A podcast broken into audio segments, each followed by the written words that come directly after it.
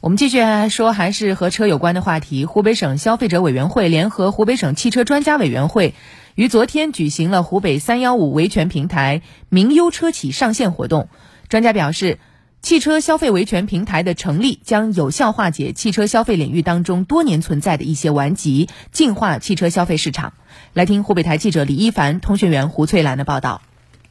汽车销售厂家代表吴先生表示，湖北“三幺五”维权平台的成立，对消费者多了一个投诉渠道，对商家来说多了一种监督。呃，有了这个平台以后，投诉这个情况反映到我们店来，它途径更简单了，就是我们响应速度也可以得到一定的提升。然后对于消费者来讲的话，它多一个平台进行一个反馈，它的用车情况，相当是对经销商一种多了一个监督的平台。近年来，由于信息不对称，加之部分商家的诚信缺失，汽车消费纠纷逐渐增多。一些投诉具有很强的共性问题。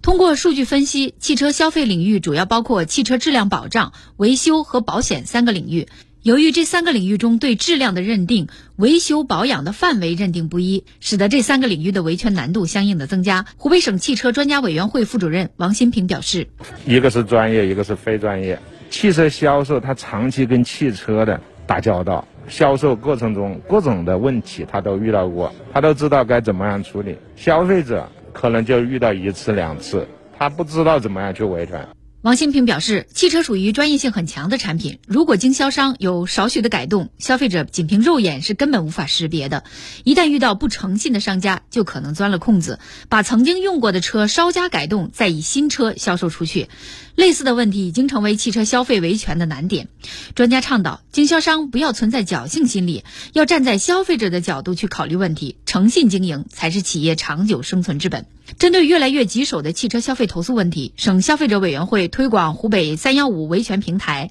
省消费者委员会投诉部主任聂喜阳表示：“拟将汽车销售、保养、维修等全流程的企业纳入这个平台，给消费者提供全方位的保障。”通过消费者直接通过和解平台递交投诉材料的话，嗯，我们三方就是消费者、车企、我们消委各级组织都可以查看到，他们可以掌握到第一手资料，可以迅速拿出一个解决的方案，再来维护消费者的合法权益。